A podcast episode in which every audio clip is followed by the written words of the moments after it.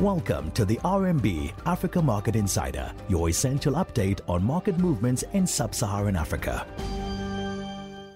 Good morning and welcome to the AMI. Today is the 9th of June and I'm Daniel Kavishe, economist here at RMB.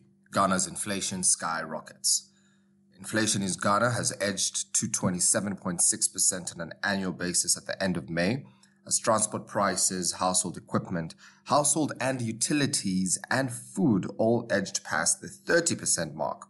What is concerning is the sharp increase in the index, 4.1% on a monthly basis, suggesting that the high inflation is still on the cards for Ghana.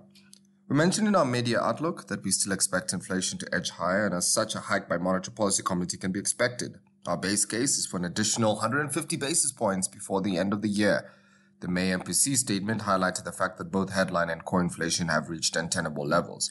And with further pressures on food, fuel pump prices, utility tariffs, and wage pressures, prices could still increase. And this has played out in the latest CPI print, with headline inflation coming in at 27.6 and core inflation coming in at 25.7.